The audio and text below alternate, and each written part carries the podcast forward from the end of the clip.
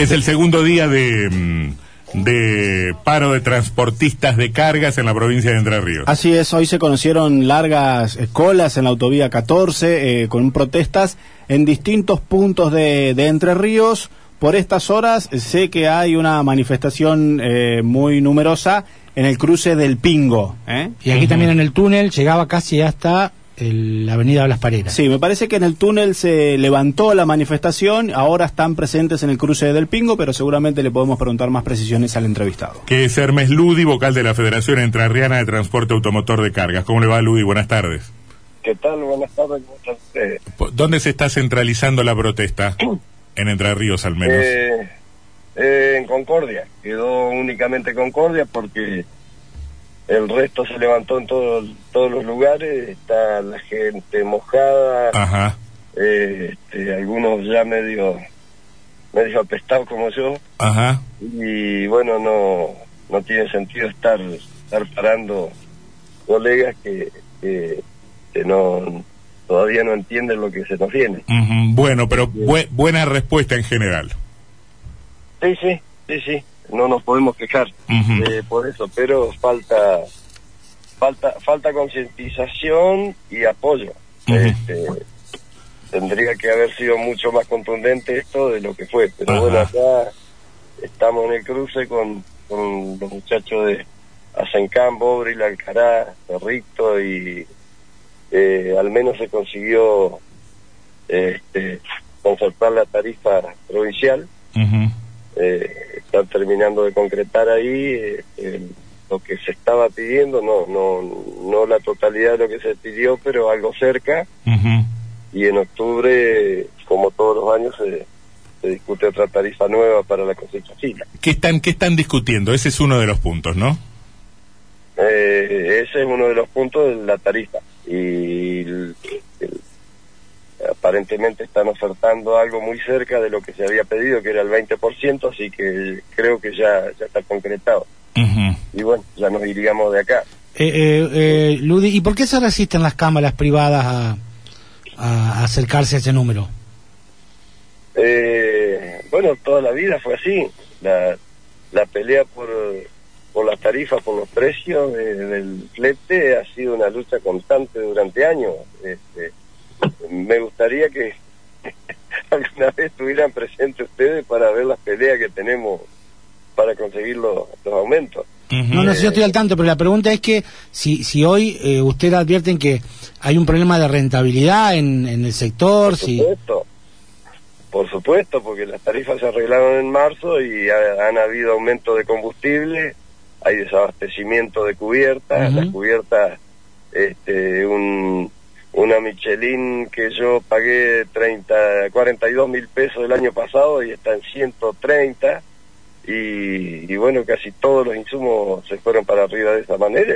No aumentó, estamos andando prácticamente por el cambio, porque hay una confusión con la actividad nuestra, que la gente cree que como no trabajamos, no tuvimos detenidos durante la pandemia, los bolsillos nuestros están llenos de plata, pero estamos muy cerca del quebranto.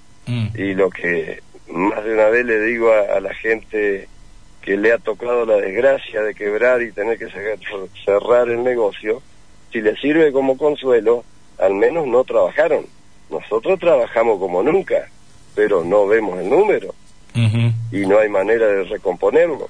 Ve desde el lugar del transporte, ¿ven alguna reactivación en el movimiento de la economía? Y si es así, ¿en qué sector sobre otro? Mira, reactivación no. Lo único que mueve, hay algunas actividades como el campo, el principal. El movimiento que se genera en las rutas siempre ha sido, y lo que mueve la economía, el campo.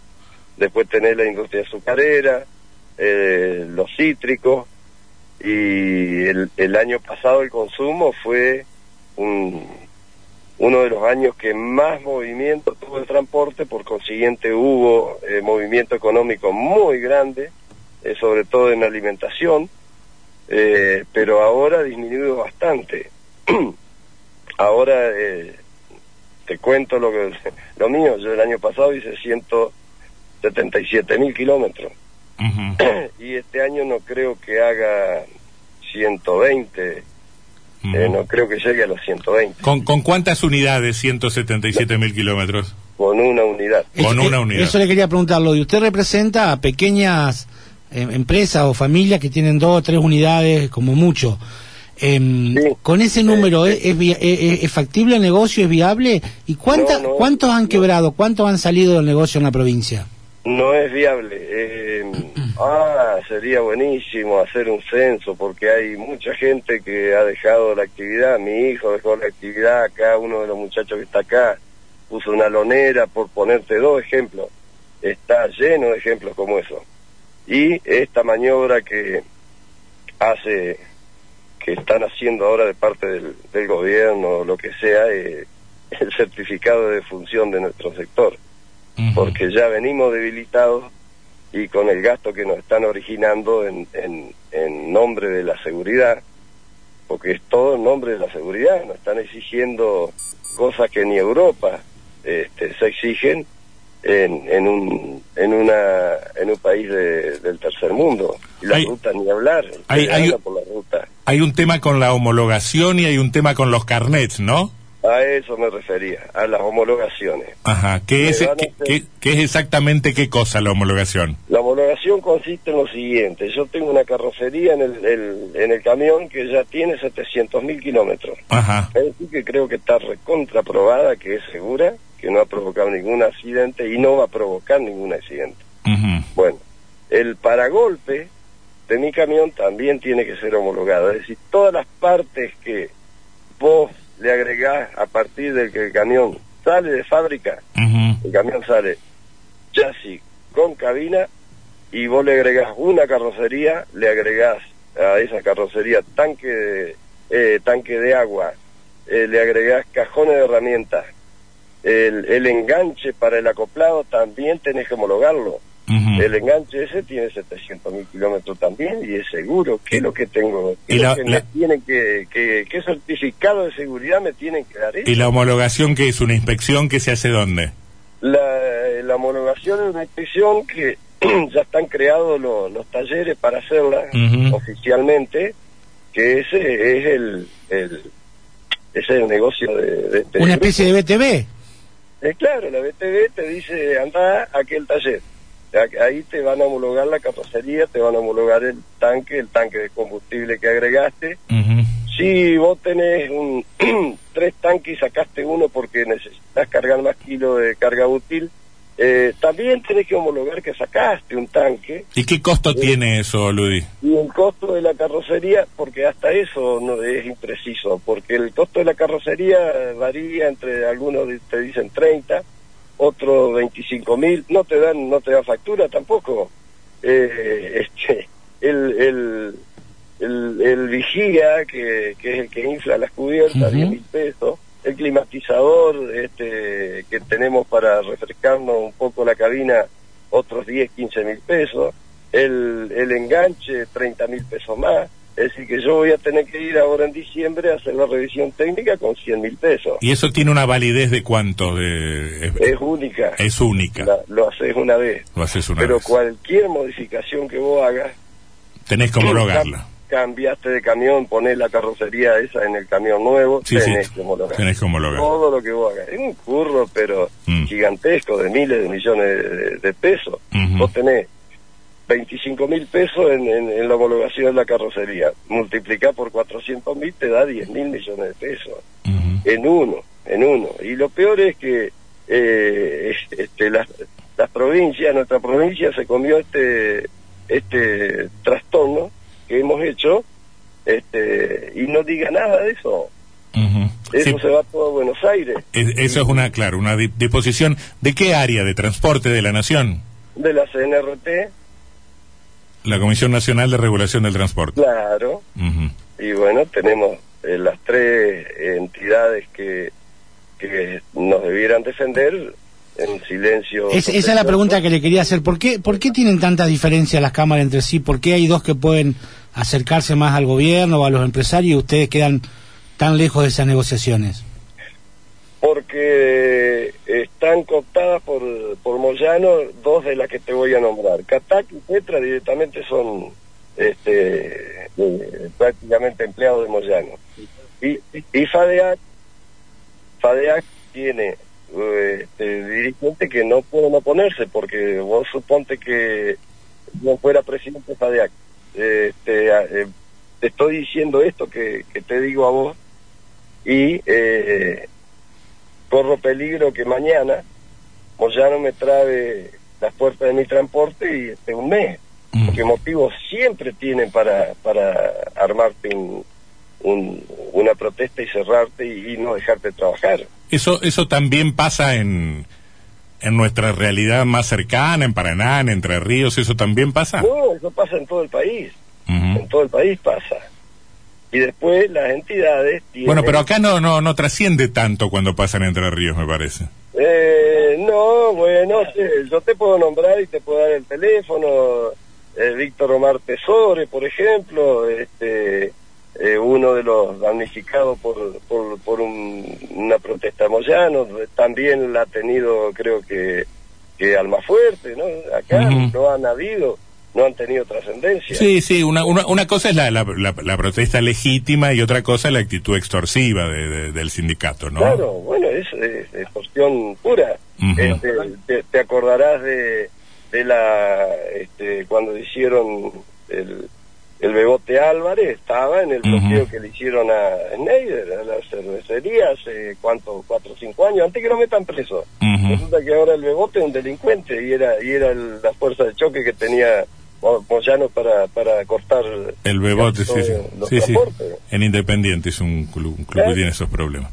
Bueno, y las entidades, además de la presión y la extorsión de Moyano, tienen la extorsión del Estado, porque el Estado le ha dado algunos trámites recaudatorios con los que se mantiene, como el ruta, como las capacitaciones, que tenemos que ir todos los años a hacer una capacitación al sindicato, a las entidades de FADEEAC, FETRA y Catac. Esas que usted dice están cooptadas por Moyano. Escúcheme, Luis, ¿y hay algunos arreglos así que no se conocen entre las empresas y el sindicato? Bueno, eso sería materia de investigación, yo creo.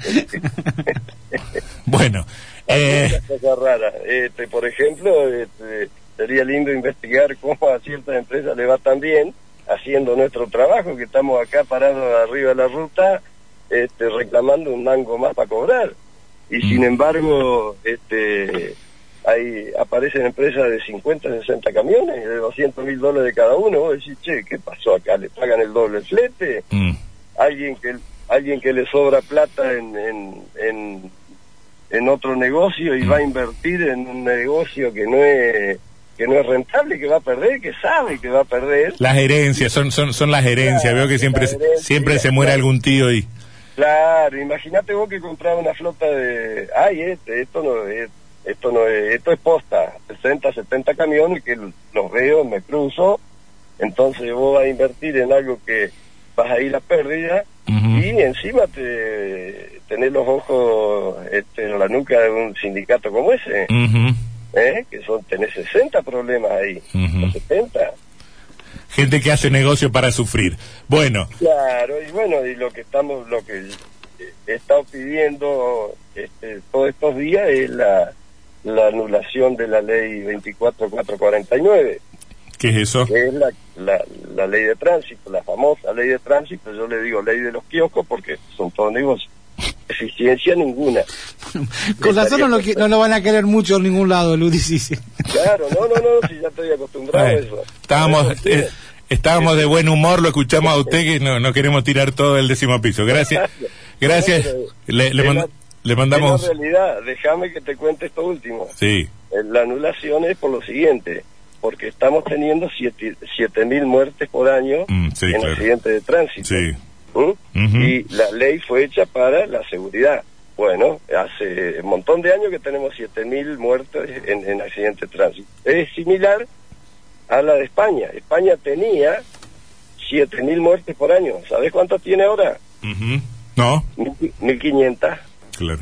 1.500, entonces han hecho algo para reducir la muerte. Bueno, yo pido la anulación de la 24.449 y que los que están en campaña ahora empiecen a trabajar para una nueva, con la participación de todas las entidades, empezando por las Madres del Dolor, que son las que sufren las 7.000 muertes que tenemos. Uh-huh. Tiene que participar ellas, tenemos que participar nosotros y dejar afuera los negocios como los que están haciendo ahora. Uh-huh.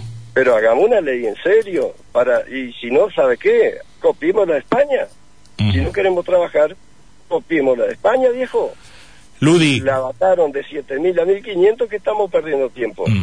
Ludi. Por las dudas les digo a los candidatos que están ahora, muchachos, empiecen a leer la ley en España, como hicieron el milagro de bajar tantas muertes, y hagámosla, pero esta anúlenla pronto, porque esto es un negocio repugnante. Uh-huh.